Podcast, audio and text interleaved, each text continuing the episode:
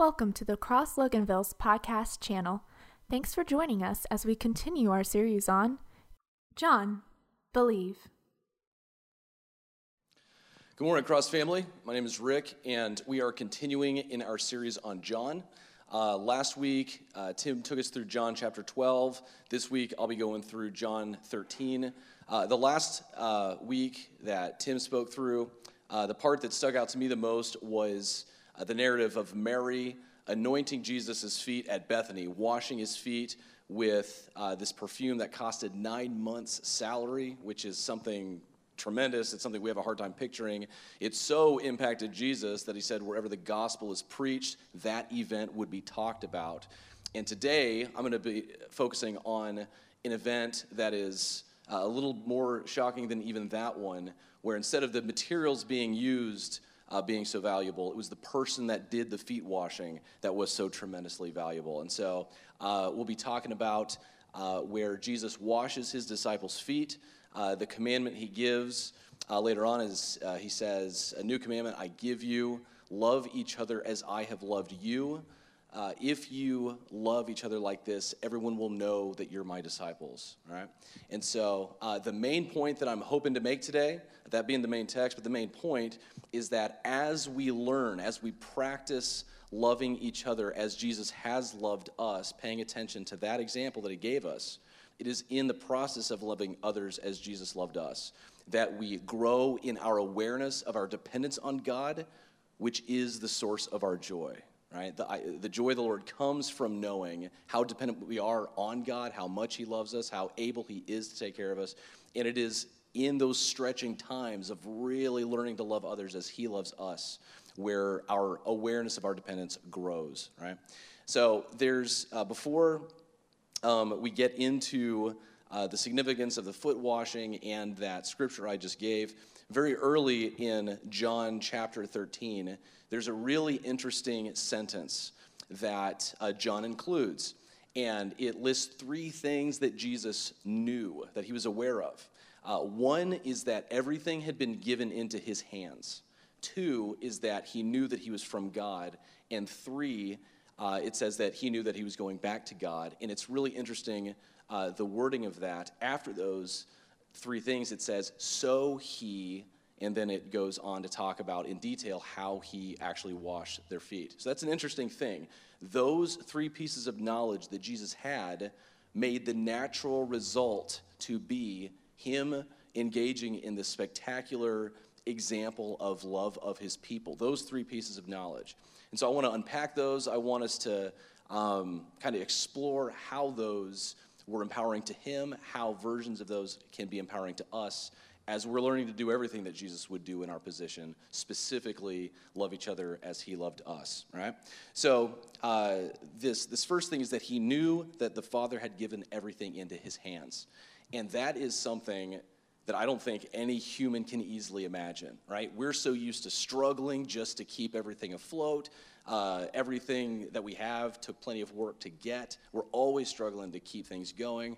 Um, and the idea of things being just given into our hands, having a ton of control, is hard to imagine, right? Immediately, we might go to an example of someone super wealthy, like Jeff Bezos bought the most expensive house in LA a few weeks ago, and it I don't even think it took one percentage point away from his net value. I mean, the guy is tremendously value, uh, wealthy, and that being said, not everything is in his hands. There's plenty of things out of his control. Uh, we're all really learning how fragile human beings are as we're dealing with this virus. Uh, I think within last week, the president was being optimistic and hoping that we could kind of have some sort of resuming of natural activities, going to church by Easter, this type of thing. But Dr. Fauci pointed out we don't make the timeline, the virus ta- uh, makes the timeline, right? There's, so even the richest guy around, not everything's in his hands. The most authoritative person in the country, not everything is in his hands. It's hard for us to imagine a situation like this. And uh, I think that imagination is actually going to be really important in all of our discipleship work. Uh, and so I'll lead us through a little example here for a second. But uh, the other day, Tim and I were talking about the difference between being told what to think and being taught how to think. And uh, I'm going to uh, really encourage us to think like this. Being a disciple of Jesus takes some of the most biblically centered, imaginative work we're going to do, right? To ask, what would Jesus do in my position with increasing knowledge of Jesus, increasing knowledge of ourselves, increasing knowledge of what it is good to do for people, it's going to take a lot of work, right? And so I think that uh, as far as anything being really in a person's hands before, the biggest example I think that's easiest for me to connect with is uh, the movie Groundhog Day, which I'm absolutely about to spoil if you haven't seen it. I recommend seeing it if you haven't. A lot of people who have seen it are saying that is my life right now. Every single day looks the same. Um, I forget what day it is, forget what week it is. But in the movie, Bill Murray is this journalist who uh, is disappointed that he's not working on big news stories. He's an irritable guy, uh, very selfish, and he is sent to go interview local people in a town to get their comments from whether or not the groundhog saw his shadow. They this big event. He thinks this is a ridiculous waste of his time, and he's just an unpleasant guy to be around, right? And so he um, he wakes up the next day to find out that everything is going exactly the same way that it did the day before. And this is the whole premise of the movie. It continues to keep doing that every single day. The first day he thinks someone's playing a trick on me. Eventually he realizes he knows the future of this day. He is everything been given into his hands to some degree. He knows exactly what's going to happen. He can totally manipulate circumstances to go the way he wants. And so it doesn't take long for him to get really excited about this and indulge all of his selfishness and whatever. And so he finds out when the armored truck is going to stop and when the guard turns his back and when he can easily walk off with a briefcase of money. Uh, he meets a lady in town and just every day will ask her different questions like, What high school did you go to? Who was your chemistry teacher in 10th grade? This sort of thing, so he can connect with her, act like they knew each other in high school. And he just does everything he can to make this little world his, to interact with it in a way where he gets everything he wants. And it doesn't take long for him to get really bored with that. And I think that's really helpful for our imaginations to know even if we did have everything we wanted all the time, we would get bored just living for ourselves, right? And so he does that. Uh, after a little bit of time there, he gets he falls into despair. I mean, like he gets really frustrated. I'm not going to go into detail, but at one point he tries to kidnap the groundhog and then drive off the cliff in his car, right? So he falls into despair after this. And so after his selfishness, after his despair, realizing that he's stuck in this thing, like he's going to keep repeating this day, he finally comes to the conclusion that there is no better way to live than to serve. And so his character begins to transform. And so he's much less selfish, uh, much more focused on other people. He begins to notice this homeless man who goes hungry, and so he feeds him at night. And then when this guy keeps having a heart attack at the same time every night, he's doing CPR, and his life shifts from being totally selfish because everything is in his hands into him doing everything he can to being a blessing to everybody around him because everything is in his hands, right? And so uh, I think a lot of us spend most of our time thinking if I could just have what I want, if things would just work out the way I wanted to, I could be more loving. And I think it's really helpful to know um, things aren't going to be absolutely in our hands, but they are in Jesus's, right? Everything is in Jesus's hands. And that's one of the reasons we can have the confidence uh, to love as he loved, to do um, what he would do if he was in our position. So, um, secondly, uh, a major source of Jesus' mentality that caused him to uh, love his disciples in the way that he did was knowing that he was from God. And obviously, Jesus is in a way, uh, from God in a way that none of us are. Like he's the substance of God. Uh, in John 17, it's going to talk about how he and God were together since before the beginnings of the world. I mean, like, there's ways that Jesus is from God that outdoes us without question. But I think that there's a few ways that we really don't take seriously enough that human beings are from God, right? So the original creation narrative in Genesis talks about how God or God created people in his image, right? I doubt any of us have internalized that to the point that we really should. This is a very empowering, uh, very important thing to know is that in a very real, serious way, human beings are from God, and it doesn't matter what your religion is, doesn't matter what your gender, race, wealth, whatever, being made in the image of God is something that comes with being a human being. And of course, Dallas Willard talks a lot about how in our current state, human beings are ruined. We are in a ruined state. We've imploded around our own selfishness. We can be driven by ideas that are not true and hurt us and lead us away from God. But at our core, we are made in the image of God. And there's few times more important to remember that and take that seriously when we're than when we're in the situation we're in now. When there's there could be scarcity mentality, when there's uncertainty, when people begin to get afraid. The natural way that humans, it's a survival mechanism. We tribe up. We get with people similar to us and trust in that group for our sustenance and protection this is what life would be like if there was no God, right? We would trust in our group to be our identity giver, to be our source of protection, significance, all of that. And as one Christian thinker said a long time ago, anytime you make an idol out of something, if you idolize something, even if it's a good group of people, you have to demonize others because now it's based on comparison. It's not in relation to who God says you are. We're no longer paying attention to the fact that we're made in God's image we're looking to become in the image of the group, right? And this misses out. We're certainly not going to be able to love enemies in that case. And even within our tribes, we lose confidence. And it becomes a competition of who is most worthy to stay, this type of thing. But when we get our sense of identity from God, being made in the image of God, we'll have the ability to love others as Jesus loved us and really uh, continue to, um, to deepen that awareness. Now, the reason I, I say it's so important to remember that is because if we've had the news on for any amount of time, fear plus a struggle situation like we're in right now causes us to be less patient, less secure. And I'm telling you, the, the thoughts that I've had go through my head when I hear that some social media influencer started the lick the toilet bowl challenge, right? Or when you see an NBA player touching every microphone, or when you hear of senators hearing this thing is coming and selling their stock, the amount of anger that happens in me and probably so many others throws the belief that they're made in the image of God out the window. I'm not saying people shouldn't be held accountable. We need that for sure. People should be held accountable. But the scripture says that the anger of man does not produce the righteousness of God.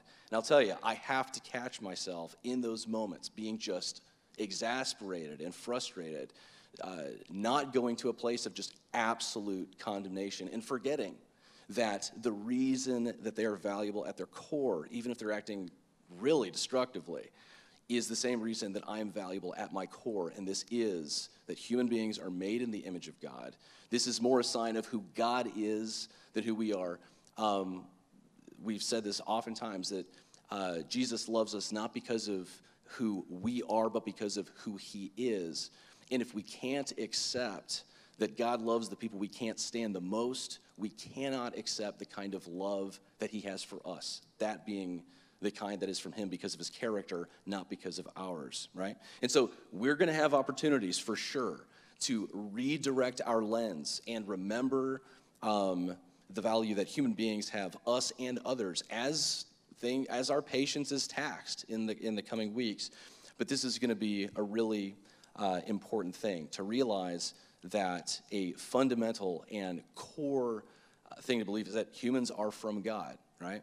Even if they don't have a relationship with Him. Now, that being said, of course, we increase in our fromness uh, from God, right? As we get in on Jesus' mission, as we become His disciples, we are sent. Uh, the Cross Loganville has said for a long time that our goal is to reach, teach, train, and send. Dallas Willard says that without Jesus, you can do nothing, but if you do nothing, you will uh, be doing that without him, right? And so we're sent in, in, a, in a way as we uh, get to know more and jump in on his mission. And then finally, uh, the third thing, Jesus knew that he was going back to God. And uh, we say around here uh, that we need to have eternity in the backdrop. This is exactly one of the things that helped Jesus get through the things that he endured but also to be as loving as he was as he was enduring them, right? So the scripture says that uh, it is because of the joy set before him that he endured the cross, right? It's because of what he knew was coming. And so uh, we're in a situation where I really hope we don't waste the opportunity of being disappointed. Um, I'm not trying to be playful with that at all. I know that in some people, some people have lost relatives, but everybody in this country has been disappointed to some degree, right? Seniors learned yesterday the school year's over, right? And that is really disappointing to them. People's retirement savings are took a major hit, right? A lot of people have vacations canceled. Different things they were looking forward to have either been extremely delayed, possibly canceled. And this is an opportunity to do the thing we need to be doing all the time. I mean, I think this is really in keeping with Tim's definition of repentance to upgrade your source, right? To repent is to consistently rethink your thoughts, ask what is driving me, what am I looking forward to, what's giving me my energy, what is my aim. And in these moments, we're realizing how frail people are, we're realizing how little control we have over things, and it is an opportunity uh, to make sure that the thing we are truly looking forward to the most is being in eternity with God. Now, that being said, um, there's a Catholic uh, philosopher who passed away a few years ago. Really like this guy's name is Peter Kreeft. And he named something that all of us have experienced. We kind of know this in our head, but he really told stories about it. But he mentioned that um, knowing your destination, knowing your aim, affects every step until you get there. And so he uses the example of being in a luxury situation, being on a cruise or something, everything is just fantastic. Everything, you know, is very, very comfortable, but you know that your destination is an execution, right? I mean, like you know this ends badly. It ruins all the time coming up from there, no matter how pleasant it was moment to moment. And the opposite is also true. We can live in really uncomfortable, trying, rugged conditions. But if we know this is for the sake of getting to a destination that is ideal, we don't count the suffering anything to be counted, right? It totally transform, transforms our experience of going to there. And so, this is one of the most empowering things about um, knowing that our destination is to be with God. I also think it really helps to know that the best thing about heaven is God's presence and the best thing about earth is God's presence, right? Uh, so, us, like, I mean, millions of Americans had plans change big time.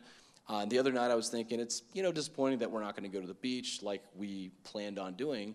Then I had to think through it and say, well, what's your favorite part of the beach? And the answer is being with the family. Okay, well, you're with the family now, right? So it's not going to be on the sand. It's going to be getting into the little fort that Candace made for Ricky and me and him setting up cups and shooting him with a Nerf gun. But that's going to be fun, right? It doesn't have to be the location. It is the presence of the people you love that's the best part. And this is always true about the presence of God.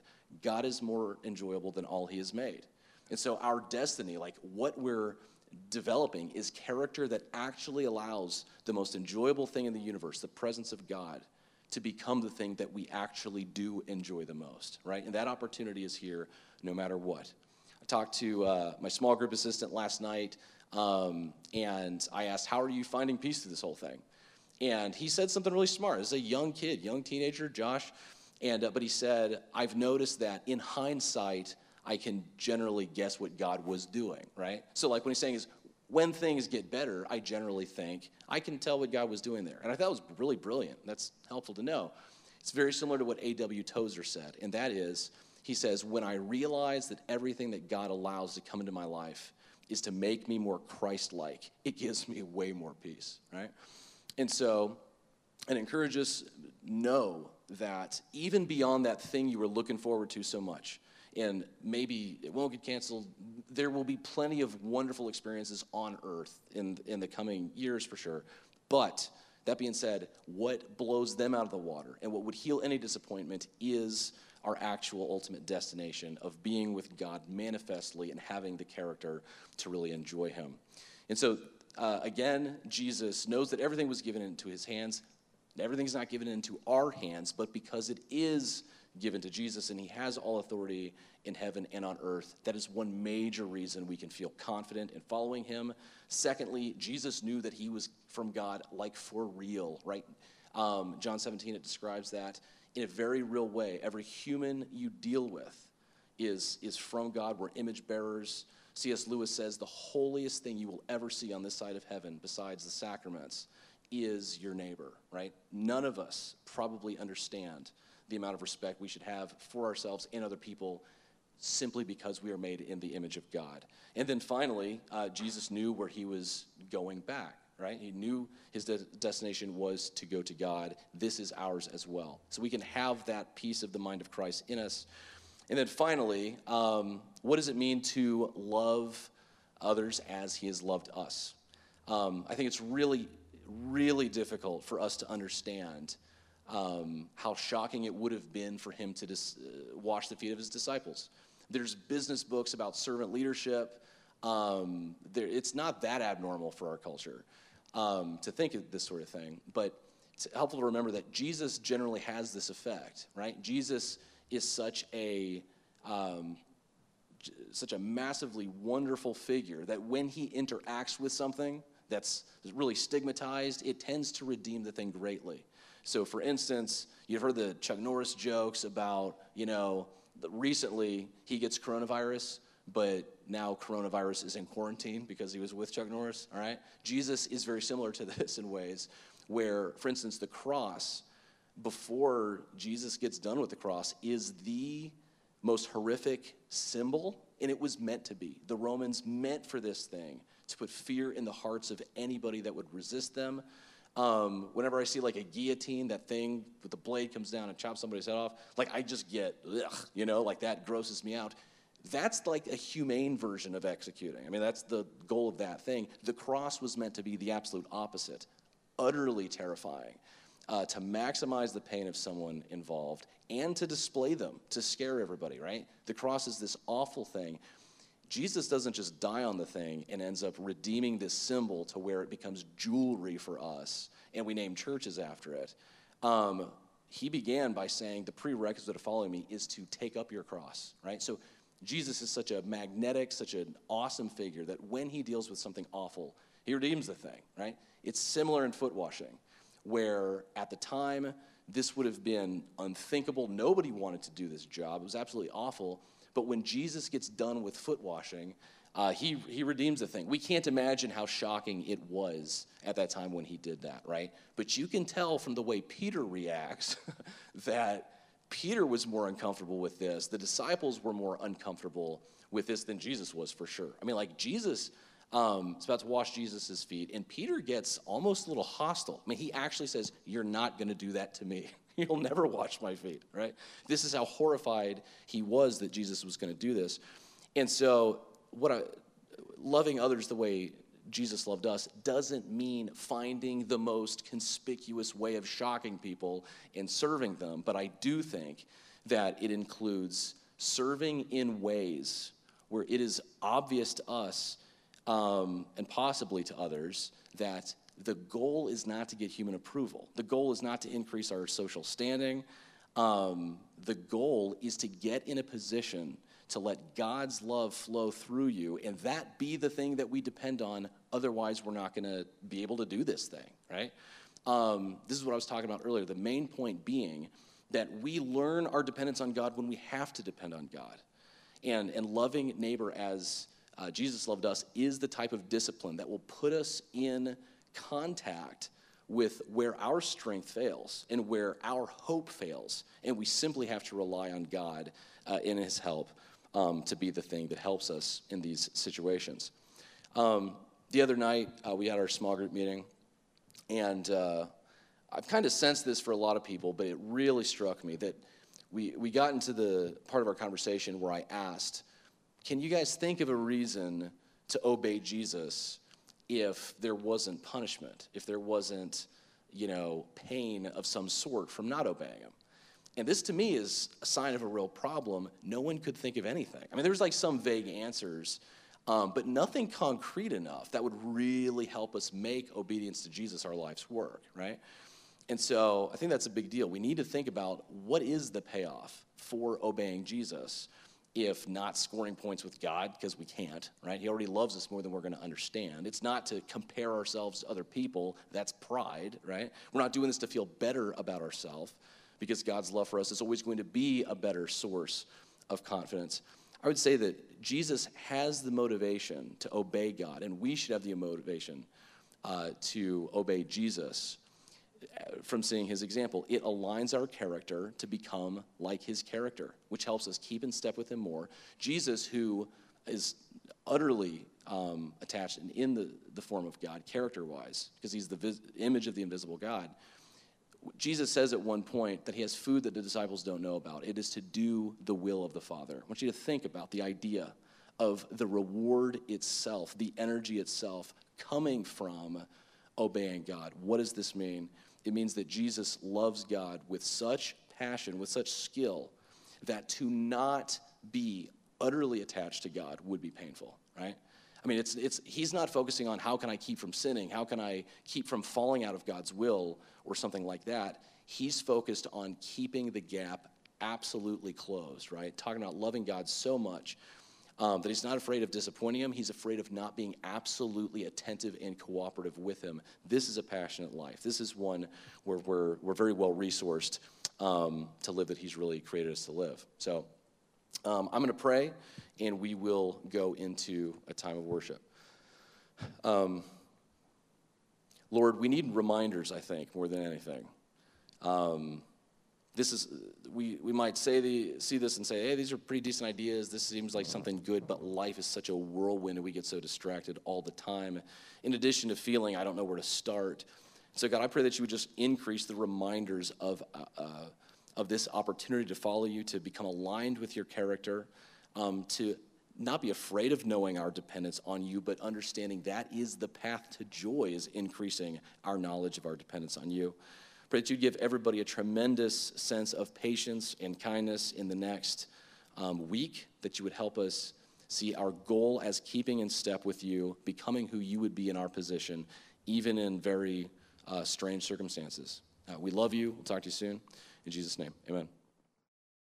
Hey, thank you so much for watching the message. Uh, we hope that you really pulled some things out of it. And just know that our desire is for every person, whether you ever step in this building or not, to become fully alive in Christ. Yeah, we want to see you committed to Christ. We would love to see you connected to others in a small group. And we believe it's important to uh, become a contributing member to the body of Christ through uh, sharing your faith uh, as well as financially investing in the work of God. That's right. And so we pray that you're growing, that you're striving forward. There's so many resources on the website. You can watch past messages, your testimonies from people. We pray that you utilize those. And we hope to see you on a Sunday morning. Hey, make it a great day and enjoy uh, the abundant life in Christ.